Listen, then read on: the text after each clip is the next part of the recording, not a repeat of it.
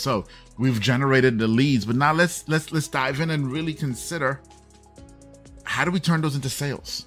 How do we convert those? How do we actually turn those into sales? And and and here's a stat: 58%. Again, this is uh, from Gartner. 58% of decision decision makers say that they choose a business based on its thought leadership.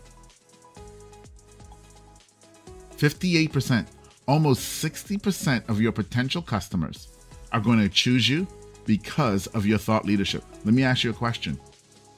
What does your thought leadership look like right now? 60% of your customers.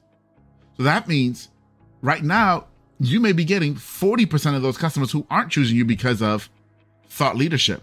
But that means you could potentially grow by 60%, 58% to be exact, just by becoming a thought leader in your industry. What would 60% growth look like in your company? Let me just ask you that. Ponder that for a moment. What would 60% growth look like in your company?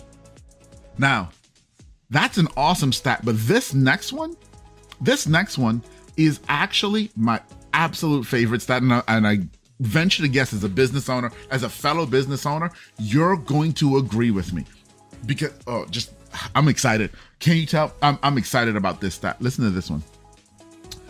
61% of decision makers, 61% of decision makers say that they are more willing to pay premium prices to work with a brand that articulates a clear vision through thought leadership.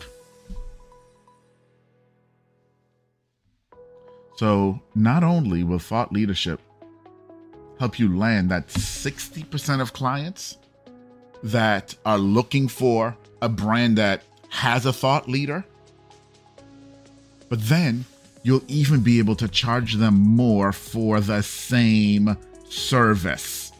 What does that do to your bottom line? Let's just think about that for a second.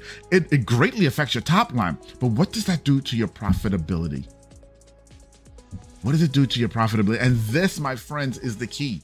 We're building know like, and trust. We're building know like, and trust